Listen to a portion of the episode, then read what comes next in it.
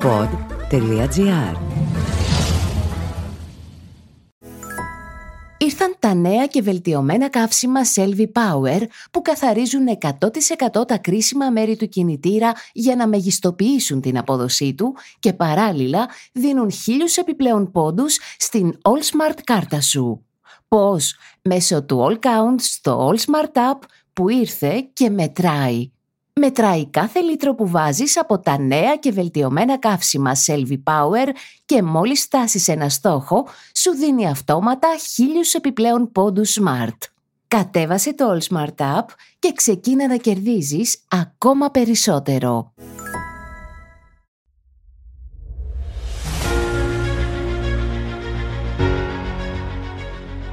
Στο δρόμο προς τις εκλογές ξεπηδούν συνεχώς ερωτήματα που καλό είναι να τα απαντούν οι επαΐοντες και όχι οι εκπρόσωποι των κομμάτων. Είναι το podcast «Απορίες ενός ζαλισμένου ψηφοφόρου για τις εκλογές του δύο χιλιάδες είκοσι τρία». Καλεσμένος, ο ομότιμος καθηγητής συνταγματικού δικαίου, Νίκος Αλιβιζάτος. Κύριε καθηγητά, πάμε σε μία πρώτη εκλογή στις εικοστή πρώτη Μαΐου με ένα ελληνικό σύστημα απλής αναλογικής. Γιατί λέω ελληνικό σύστημα, γιατί έχει και τη βάση του τρία τοις εκατό για να μπει ακόμα στη Βουλή κτλ. Αλλά έστω και έτσι, πιστεύετε ότι ένας τέτοιος νόμος οθεί τις πολιτικές δυνάμεις σε μια συνεργασία, κάτι που μέχρι σήμερα στην πραγματικότητα δεν το έχουμε δει? Έτσι είναι, και θα προείμενε κανείς ότι εν ώψη της αναλογικής τουλάχιστον δεν θα οξύνονταν τα πνεύματα τόσο πολύ ώστε να προετοιμαστούν κάποιες συμμαχίες. Γιατί η απλή αναλογική ίσον κυβερνήσεις συνεργασίας. Πρέπει να το αντιληφθούμε αυτό. Ενώ τα πλειοψηφικά εκλογικά συστήματα ευνοούν τις αυτοδύναμες κυβερνήσεις, με πρότυπο το αγγλικό πολίτευμα, αυτό που λέμε με μια ψήφο τι παίρνεις όλα, κοινοβουλευτισμός τύπου Westminster, εναλλαγή αυτοδύναμων κομμάτων στην εξουσία, με εντελώς κατεξαίρεση να μην υπάρχει αυτοδυναμία στη Βουλή. Τα αναλογικά, που είναι και τα συχνότερα σημειωτέων στην Ευρώπη, αποδίδουν κυβερνήσεις συνεργασίας. Στη μεν πρώτη περίπτωση, στην οποία προσομοιάζουμε και εμείς, δεν είχαμε πλειοψηφικό, είχαμε τη λεγόμενη ενισχυμένη αναλογική με αποτελέσματα ανάλογα με το πλειοψηφικό, είχαμε τη γνωστή αγωνία στις εκλογές να είναι ασαφές και αβέβαιο, πλην εξαιρέσεων, ποιος θα κυβερνήσει την επομένη, δηλαδή να παίζονται τα πάντα στις κάλπες. Και εξού και ο χαρακτήρας των εκλογών στην Ελλάδα πανηγυριώτικος κλπ. Ποιος θα κερδίσει τα παίρνει ουσιαστικά όλα. Αντίθετα, όταν έχουμε εκλογές με απλή αναλογική, δεν υπάρχει αυτή η αγωνία. Είναι απλώς, ας πούμε, το Σοσιαλιστικό Κόμμα θα έχει πέντε ή τέσσερις υπουργούς. Αυτό κρίνεται. Ενδεχομένως, όπως συνέβη πρόσφατα στη Φινλανδία με μια πρωθυπουργό την οποία όλοι οι άρενες έχουμε ερωτευτεί τα τελευταία χρόνια, έπεσε το Σοσιαλιστικό Κόμμα γιατί περίμενε ότι μετά από τέσσερα χρόνια στην εξουσία θα αύξανε τη δύναμή του, αλλά επειδή έπεσε, οι άλλοι έκαναν συμμαχία εναντίον της και έχασε την πρωθυπουργία. Με άλλα λόγια, είναι εξαίρεση αυτό. Συνήθως, με ακραίο αν θέλετε παράδειγμα την Ελβετία, όπου έχουμε στάνταρ δύο δύο ένα ένα ένα τα κόμματα υπουργούς, χαρτοφυλάκια, έχουμε μία μικρή εναλλαγή. Οι εκλογές, υπ' αυτή την έννοια, στις χώρες όπου ισχύει απλή αναλογική, είναι ρουτίνα περισσότερο και λιγότερο αυτό που ξέρουμε εμείς. Στην χώρα μας έχω την εντύπωση ότι για λόγους παράδοσης ο κανόνας είναι η εναλλαγή κυβερνήσεων, ακόμη και όταν, όπως νομίζω συμβαίνει και σήμερα, οι διαφορές στην πράξη είναι μικρές. Είναι ελάχιστες. Ο εξωτερικός προσανατολισμός της χώρας, ελληνοτουρκικά, για σκεφτείτε, λίγα τα πράγματα. Φυσικά υπάρχουν διαφωνίες στην εκπαίδευση, στην υγεία ή στο λιγότερο ή περισσότερο κράτος, που είναι το βασικό. Αλλά θα έλεγε κανείς ότι παρόλα αυτά, μετά ιδίως το δύο χιλιάδες δεκαπέντε και την αλλαγή πλεύσης του ΣΥΡΙΖΑ, ενώ υπάρχει μια συμφωνία ότι στα βασικά, στους βασικούς προσανατολισμούς της χώρας, έχει κανείς την εντύπωση ότι υπάρχει χάσμα ανάμεσα στις δύο παρατάξεις, το καλό με το κακό, κατά την έκφραση του μακαρίτη του Μένιου Κουτσόγεργα, το φως με το σκοτάδι, ενώ Πασόκ και Νέα Δημοκρατία ούτε τότε είχαν τόσο μεγάλες διαφορές. Υπάρχει όμως πραγματικό περιθώριο συνεργασίας στη Βουλή όταν έχουμε ένα τέτοιο είδους πολιτικό διάλογο μέχρι και τις εκλογές? Πολύ δύσκολα και δεν πείθεται ο κόσμος. Παρά τα αυτά το ζήσαμε και αυτό. Δηλαδή να σας θυμίσω ότι το χίλια εννιακόσια ογδόντα εννιά με κατηγορούμενο από τη Νέα Δημοκρατία και τον συνασπισμό τότε τον Ανδρέα Παπανδρέου μπήκαν στην ίδια κυβέρνηση, την κυβέρνηση Ζολώτα, γιατί την ανάγκη φιλοτιμία ποιούμενη, η οποία κράτησε τέσσερις μήνες, δεν ήταν λίγο. Να σας θυμίσω επίσης ότι το λεγόμενο κυβέρνηση ιτημένων έχει υπάρξει στο παρελθόν.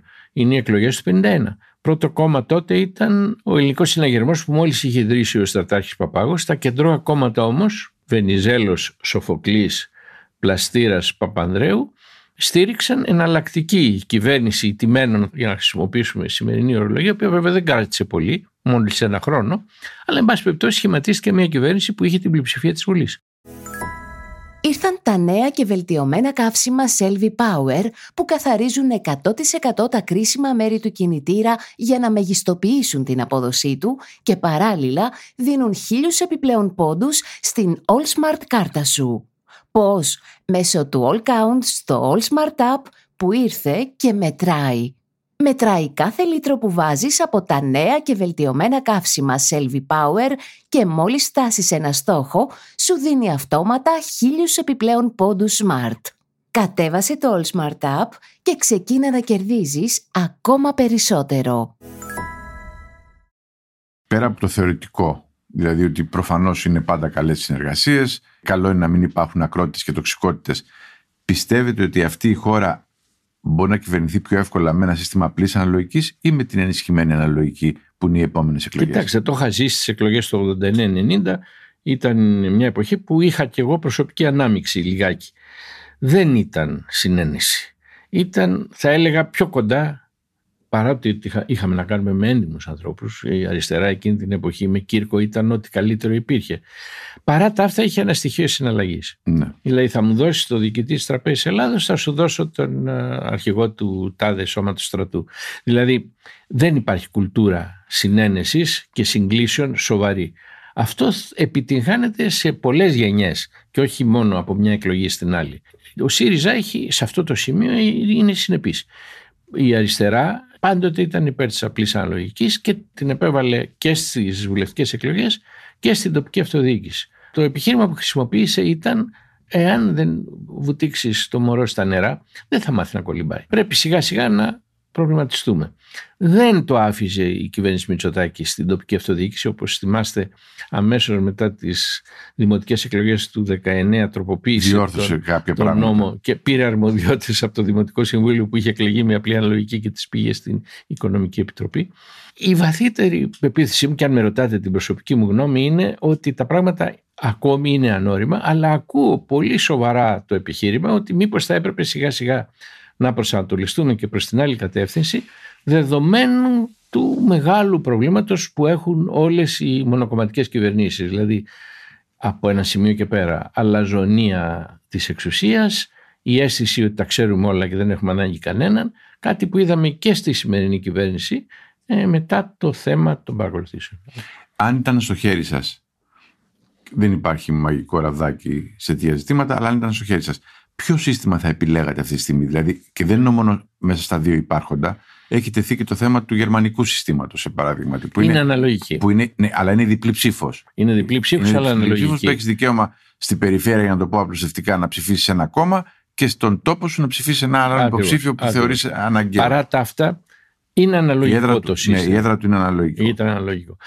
Η προσαρμογή του γερμανικού στα ελληνικά δεδομένα ίσως είναι το ιδανικό που έχω στο μυαλό μου και το είχαμε κάνει μετά τις εκλογές του εννιά, όταν στο Υπουργείο Εσωτερικών δημιουργήθηκε μια ομάδα εργασίας, υπουργός τότε ήταν ο Γιάννης Ζαγκούσης, όπου διατηρώντας τον πόνους για το πρώτο κόμμα, προβλέψαμε τη διπλή ψήφο. Δηλαδή εκατόν ογδόντα έδρες μόνο εδρικές, όπου θα μπορούσε το πρώτο κόμμα, όπως στην Αγγλία, παίρνει την έδρα ακόμη και με τριάντα πέντε τοις εκατό, και εκατόν είκοσι έδρες με λίστα σε ευρείες περιφέρειες.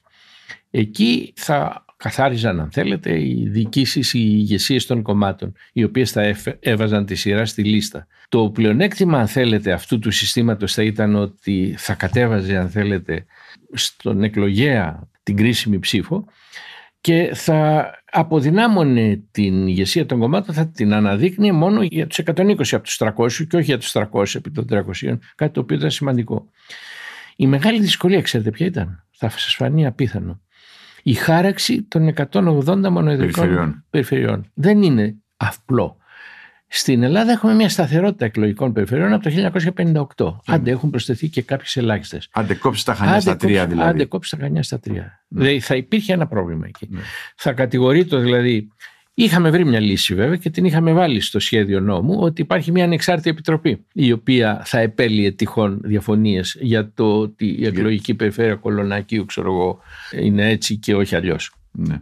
Παρεπιπτόντως, η άποψή σας για τις ευρωεκλογές είναι ότι είναι καλύτερο ένα σύστημα λίστας όπως υπήρχε στο παρελθόν ή το σύστημα της σταυροδοσίας όπως τροποποίησε ο κ. Βενιζέλος? Επειδή γνωριζόμαστε από χρόνια, ξέρετε ότι είμαι πάντοτε υπέρ της μέσης οδού. Οι δύο πρώτοι λίστα και οι υπόλοιποι με σταυρό προτίμησης. Δηλαδή κάθε κόμμα να έχει τη δυνατότητα να, να πει ποιος είναι ο επικεφαλής. Ο επικεφαλής και αλλιώς, ή και ο δεύτερος. Ναι, που έτσι κι αλλιώς θα εκλεγεί δηλαδή. Ακριβώς. Ώστε να μπορεί να βγάλεις ένα τσάτσο. Ακριβώς. Ε? Ακριβώς. Και μετά να υπάρχει η, η δυνατότητα του σταυρού. Αλλά αυτό σημειωτέν μπορούσε να γίνει και στις εθνικές εκλογές. Ναι. Στις μεγάλες εκλογικές περιφέρειες. Δηλαδή ένας συνδυασμός αυτών των δύο, που ίσως είναι το μεταβατικό βήμα προς κάτι άλλο. Σε μια χώρα που μπορεί να ασχολείται με τα σημαντικά, αλλά προς το παρόν ασχολούμαστε συνεχώς αυτή την προεκλογική περίοδο με έτσι. Τα ασήμαντα. Κοιτάξτε, δεν το θεωρώ κακό. Το ότι στην Ελλάδα, το έχω ζήσει ως δικαστικός αντιπρόσωπος περίπου σε όλη την Ελλάδα, όπου έχω πάει στα νιάτα μου, ιδίως πήγαινα. Είναι ακόμη, ζούμε εποχές όπου οι εκλογές είναι γεγονός, δεν είναι ρουτίνα. Αυτό είναι καλό. Ήταν το podcast «Απορίες ενός ζαλισμένου ψηφοφόρου» με τον Σταύρο Θεοδωράκη. Καλεσμένος, ο ομότιμος καθηγητής συνταγματικού δικαίου Νίκος Αλιβιζάτος. Επιμέλεια, Γιώργος Παπαϊωάννου. Στους ήχους, ο Γιώργος Βαγανός.